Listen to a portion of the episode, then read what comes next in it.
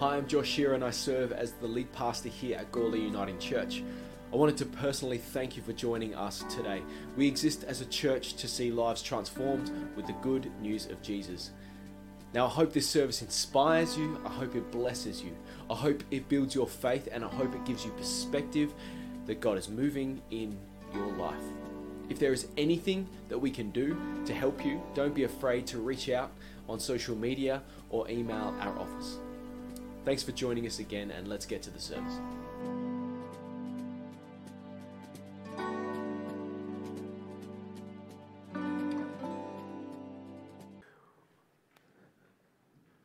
Well, as many of you would know, over the last couple of weeks I haven't been around. I spent some time over in the United States, spending some time networking and going to a conference with some pastors across the world.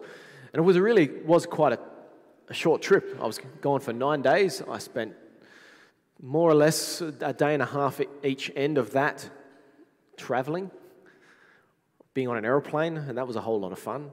But one of the cool things that we did while we were away was specifically to connect with a bunch of the pastors from across the globe. So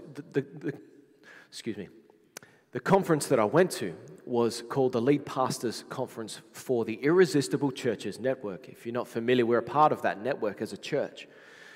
And it exists with one single philosophical purpose, and it's connect churches together that desperately want to see churches become the sort of church that an unchurched person would want to attend. I'm tripping over my words today. What does it mean to become a church that unchurched people would want to attend? And that's what we're seeking to achieve in many ways. And so the network event was about that. But one of the things that we had a lot of fun doing over the time was not so much the content. That was interesting, but content is not... you can get content anywhere these days. You can jump online and watch it. You can do all sorts of things. I could have attended the conference from here, as far as I was aware, on Zoom or what have you, but that's no fun. One of the greatest experiences I had while I was over there was connecting with pastors from across the world, but particularly some of the pastors from the UK. So they have a network over in the UK, which is similar to the one here in Australia, and we're all connected. And invariably, one of the things that came up over and over and over again in discussion was about the Queen, and the conversations that happened about, because For the folks that are from the United States, they don't understand what it means to have a queen, or to have a monarch, I should say, to have a head of state in that form. They don't understand.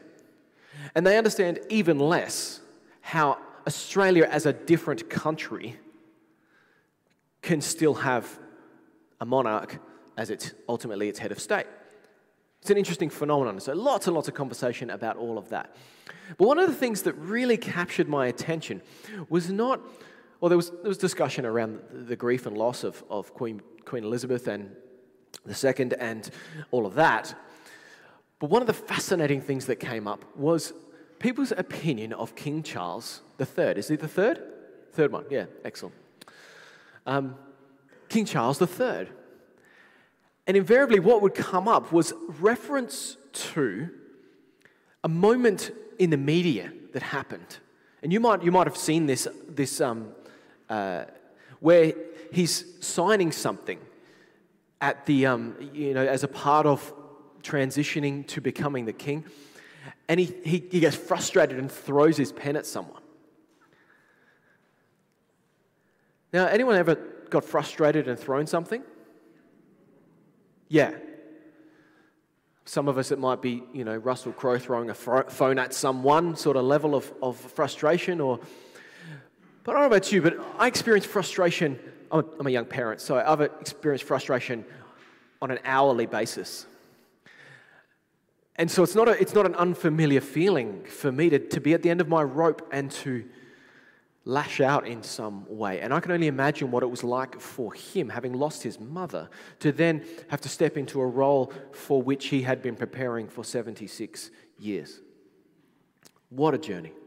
Yet what I found so fascinating was that in a moment in time, the world felt like it had the right to assess his capacity to rule as a monarch based on a moment in time where he got frustrated and threw a pen. I found it fascinating.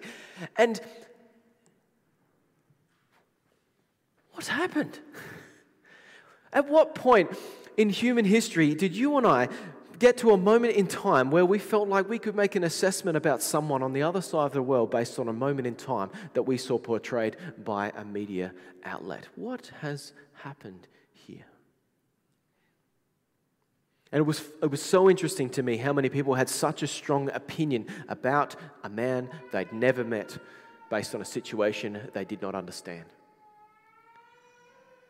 But what struck me is that this is not a unique phenomenon. It's not unique to the pastors. This was pastors making this assessment, by the way.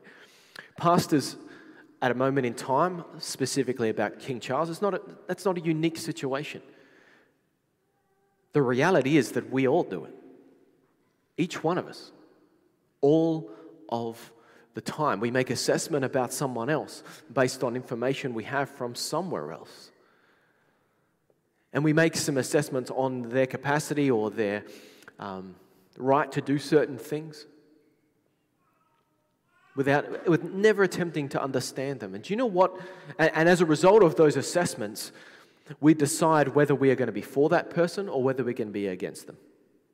As humanity, we do that all of the time. We either think they're capable or they're incapable. They're righteous or they're unrighteous. They should be supported for their position or cancelled. And the word of, I think it emerged most prevalently in around 2020, I reckon. I could be totally wrong. But I started to notice it in the 2021, was this term cancel culture.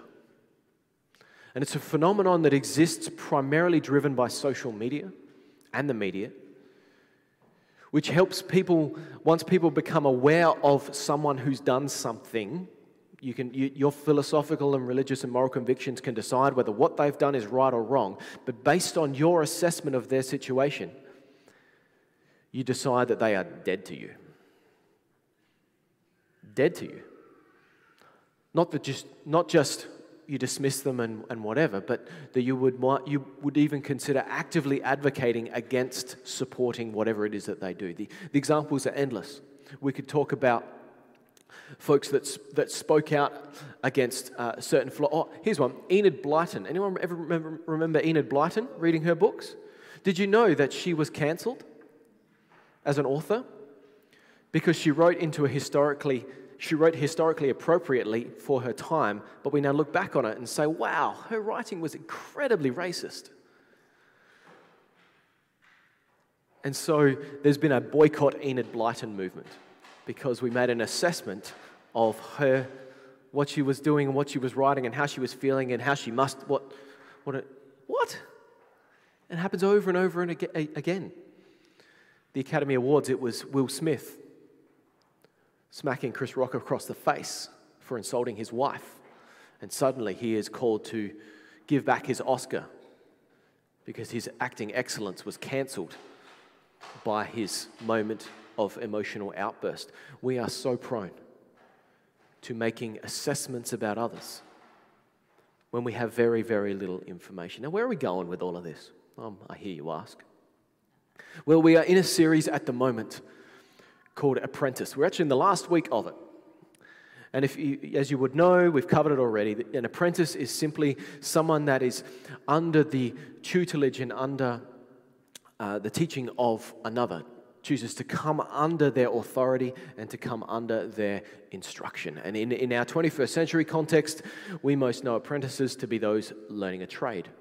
But in the first century world, an apprentice was someone who would come under the tutelage of a rabbi in the first century world in Jewish circles.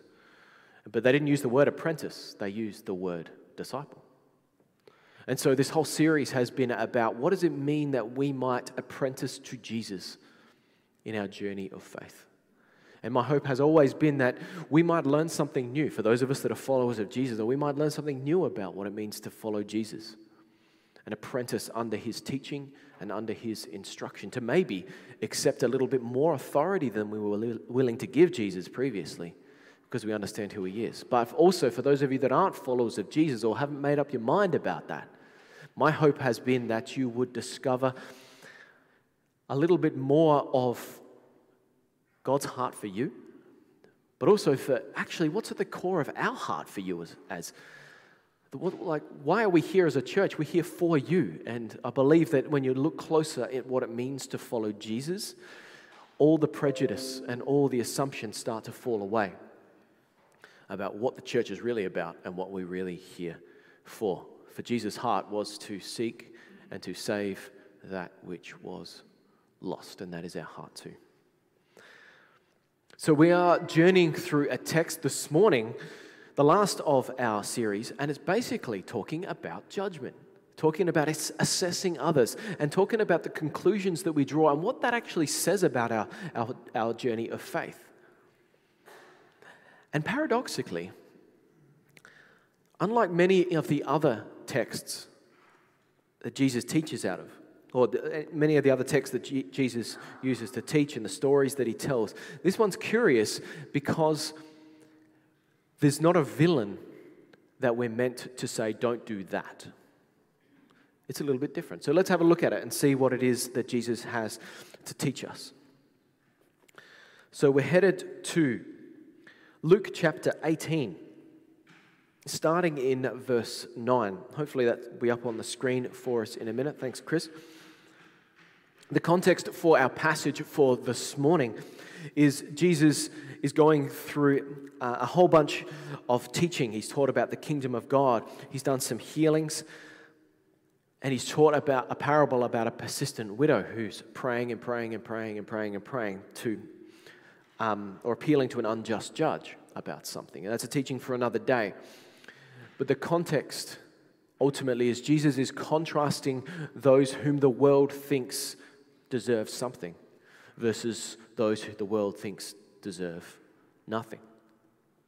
And it's with that in mind that we land here.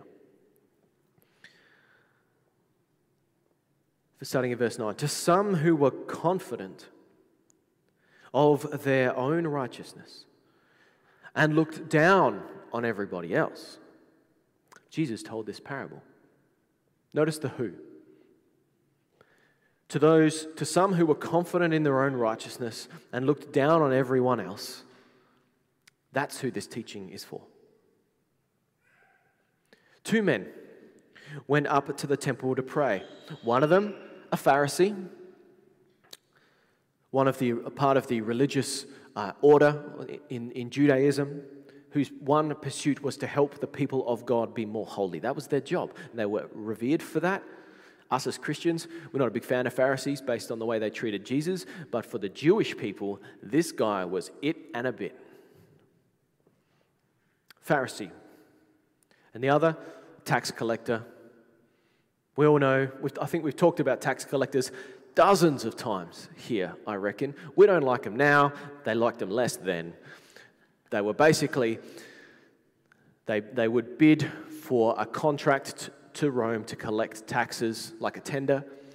And so Rome would accept someone and to collect taxes on their behalf, and the way they made money was jacking up those taxes.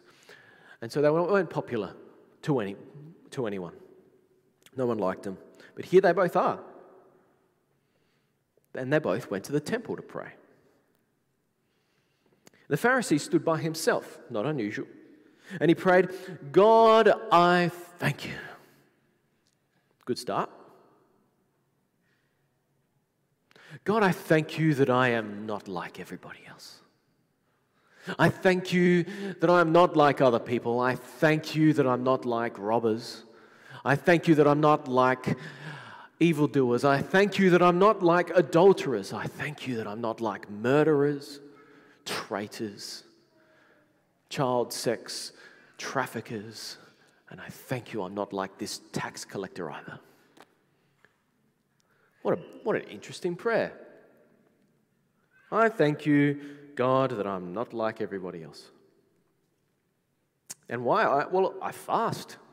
And I do so twice a week. It's twice as much as was required by the law, by the way, of the Old Testament. So he's twice as good as he should be.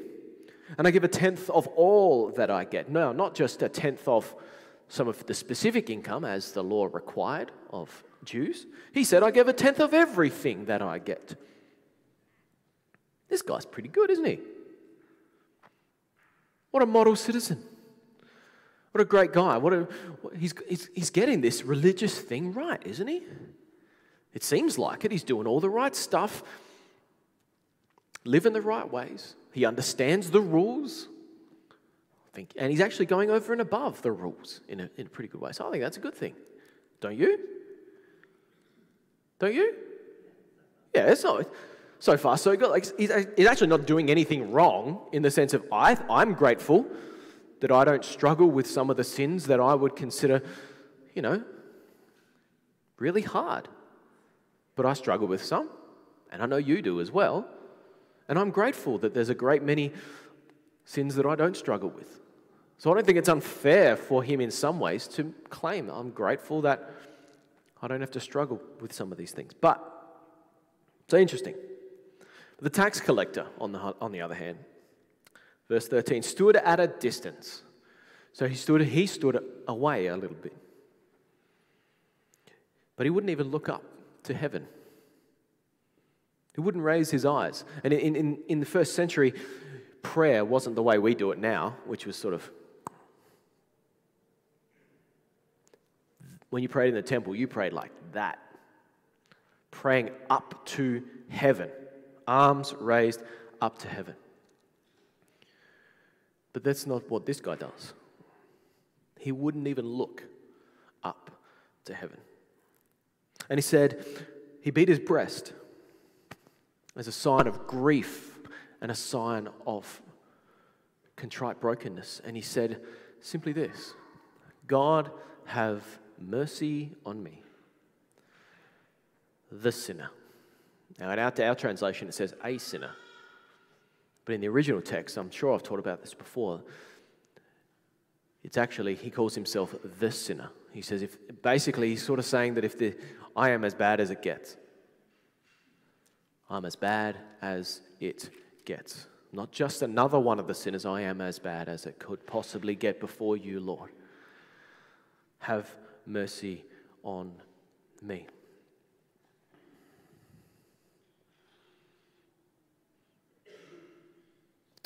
Jesus goes on to say, I tell you that this man is talking about the tax collector rather than the other one, talking about the Pharisee, went home justified before God. So as a result of their prayer moment, it was the tax collector that went home justified, as in cleansed, set free. It's a judicial term that says basically just as if I had never sinned before God. He's justified, released, set free from sin before God. Rather than the other one. And then he finishes with this. He says, for all those who exalt themselves will be humbled. And all those who humble themselves will be exalted. And he finishes it there. How interesting. So what do we learn from this passage? Well, I think one of the first things that we ought to notice is the challenge for us. For those of us that are followers of Jesus, the challenge is quite simply against the pride that creeps in when we look at our self-sufficiency before God. Quite separate to whether it justifies us or not. Quite separate to whether doing the right thing before as a follower of Jesus. Quite separate to reading your Bible every day. Quite separate to all of that stuff. Is the way that our self-sufficiency before God turns into pride. And it happens slowly. And it happens over time. But eventually, if our journey of faith is only ever about doing the right stuff before God, then over time, what happens is that it transforms our heart to be prideful prideful about our achievements, prideful about the way that we are able to live out faith in meaningful ways. Our worldview starts to shift towards, God, how I'm so grateful that I'm able to do all of this stuff for you. I'm so grateful. I'm so grateful for all the ways that I am good. And the challenge to us is that when we start to just see our faith as the transactional stuff, doing the right things, giving the right amounts, and we lose sight of God, it ends up becoming a prideful thing in our life. And we see that in the Pharisee. Because if we're honest, he was doing all the right stuff. You won't find a scholar anywhere that actually criticizes the Pharisee on his own merit. There isn't one. As far as he understood, between him and God, as far as the Jewish scriptures were concerned, he was doing everything right. Everything right. I suppose when it comes to your journey, how are you doing? Are you doing everything right? As best you can manage? Are you? Am I? This was something that God challenged me on particularly. It was that, Josh, you can be doing all the right stuff and still miss me. You can be doing all the right stuff and still your heart can be far from mine. And I think there was a challenge there for us. If we're going to apprentice under Jesus, we talked a lot about over this series about doing the stuff that Jesus calls us to do. And I feel like, quite simply, to bookend this series, we are called to not lose sight of God in lieu of doing the stuff, doing the Jesus stuff as his followers. That's the first thing. The second thing was the interesting experience we have about the paradox of virtue by comparison. Notice what the Pharisee says. He says, "Thank you that I am not like X." Have you ever done that? Have you ever looked at someone else and go, "Thank God I'm not like that. Thank God I'm not like that." I have. A heap of different times. What's going on in that moment? What's happening?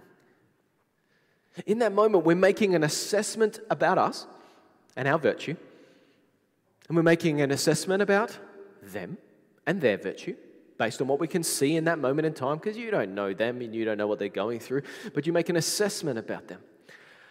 And based on those two things alone, you determine and I determine whether we're better or worse, or in some ways, we make an assessment about our virtue based on that assessment. And I find that so interesting, and I find that is actually what creeps in. When we start talking about something like cancel culture, when we talk about making assessments about people and choosing what it is, who we're going to support and who we're not going to support based on their behavior, is that we start analyzing their virtue based on our virtue. And we use those two things to make an assessment. And it seems pretty clear that there's no life down that road. That you and I ought not look at someone else's journey and then assess how good we are based on them.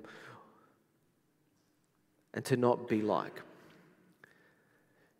But what I found really interesting when I started thinking about this idea of comparison and I don't want to be like that. What I found kind of amusing was as I started structuring this message and writing it, do you know what I did? Thank God I'm not like the Pharisee. For he got it all wrong, and I'm pretty sure I'm getting it all right. How interesting. God's got a cracking sense of humor, so I scratched most of my sermon based on that revelation alone. Is that you and I, we can't leave this passage with the understanding, God, help us to not be like the Pharisee. Because what does that leave us with? It leaves us with exactly what Jesus was talking about. Exactly what Jesus was talking about. So I don't think the point of this is that we are not to be like the Pharisee. Because Jesus didn't actually criticize his behavior in a great many ways. He didn't directly criticize it. He painted a picture. But I don't think the teaching is that we're not to be like the Pharisee. Instead, I think what God showed me is that above all else, we need to understand that the heart of this Pharisee took his heart away from the heart of God by the way he pursued the virtues of the faith. It wasn't that those virtues were bad. Certainly not. In fact, most of them, from a New Testament context, are the same as the virtues we're called to pursue now. You should fast. You should tithe. Give 10% of what you have to the work of God and through the church. You should go to the temple, church, and pray. None of those things are bad. But I believe when we pursue those things alone, it changes our heart to be far from God.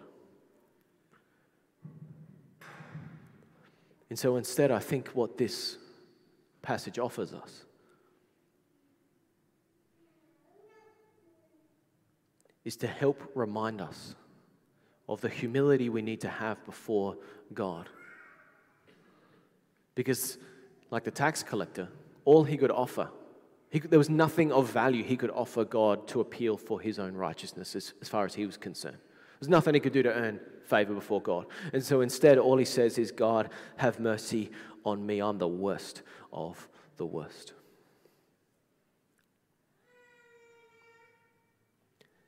But before God, these two men were the same. The same. Both of them equally unworthy of God's salvation. Both equally unable to attain it. But one recognized it and the other did not. And worse still, the one that did not, over time, he developed a contempt for the one that did recognize he needed saving.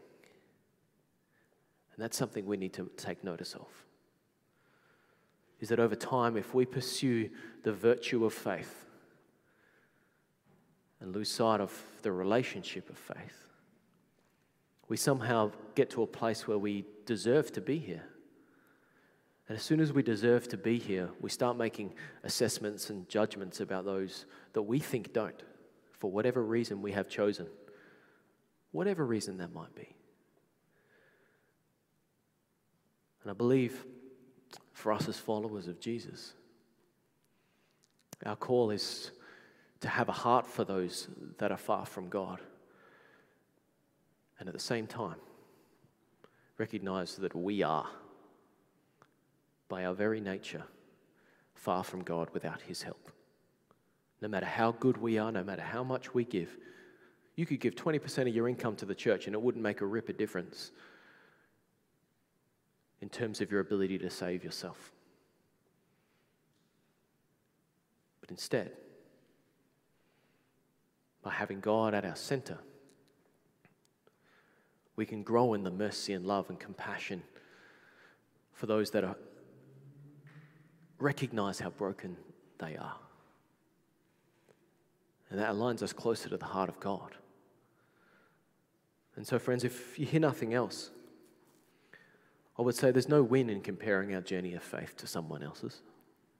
There's no win in comparison. I think I preached on that a while back. There's no life down that road, and there's even less life down the road of making assessments about someone else's journey of faith based on your experiences and your version of their life.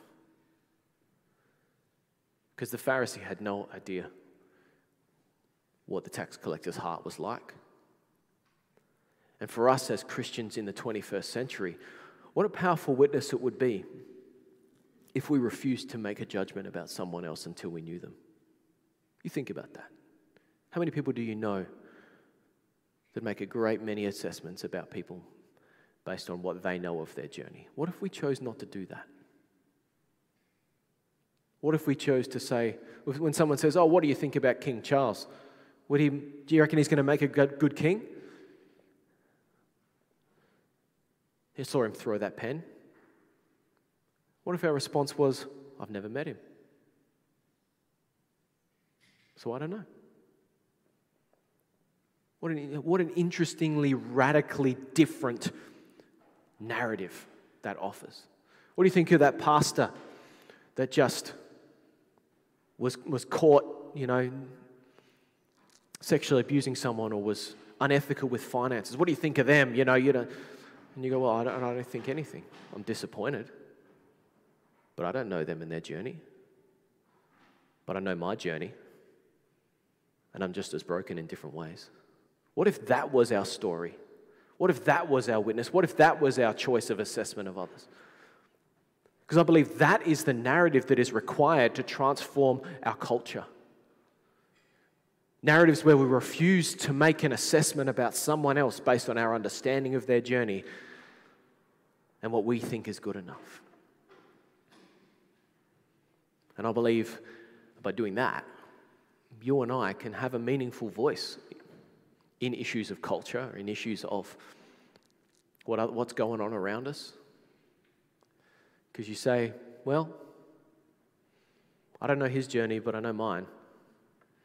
And I'll be praying that God works through whatever he's going through, and believing God can redeem it in that. Maybe that's a helpful answer. I don't know.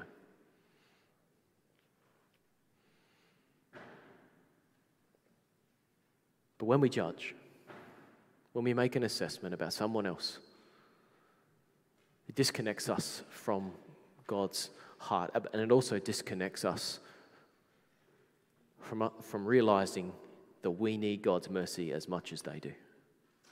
So may you and I, in our journey of following Jesus as his apprentices, never lose sight of how much we need him. So let's pray together. Loving God, I thank you for your word. I thank you for the way that it speaks into our life. And it seems so interesting that whilst we've got some characters in your story, that you call us not to make an assessment about them, but instead to observe and learn. And that's hard. But Lord, quite simply, the reminder this morning is to recognize that each of us is broken. Each of us is lost without you. And that it's by your mercy and your grace that we are saved. Not by anything that we can do to live the right Christian life. So Lord, remind us of that when we feel virtuous. Remind us of that when we want to make an assessment about someone else's journey and the way they've sinned and fallen short of your glory. Remind us that we're not better than anyone else. And then help us boldly, as your followers, to offer a different narrative for a deeply judgmental world. One that is seasoned with grace. One that is seasoned with love. And frankly, one that is seasoned with all the second chances that you've given us in our journey so far. And the ones we'll get tomorrow and the day after that. But Lord, we're reminded that action doesn't come without consequence, but by your grace it can come without condemnation. So may we be that voice in the world, as your followers today and every day to come. In your name we pray. Amen.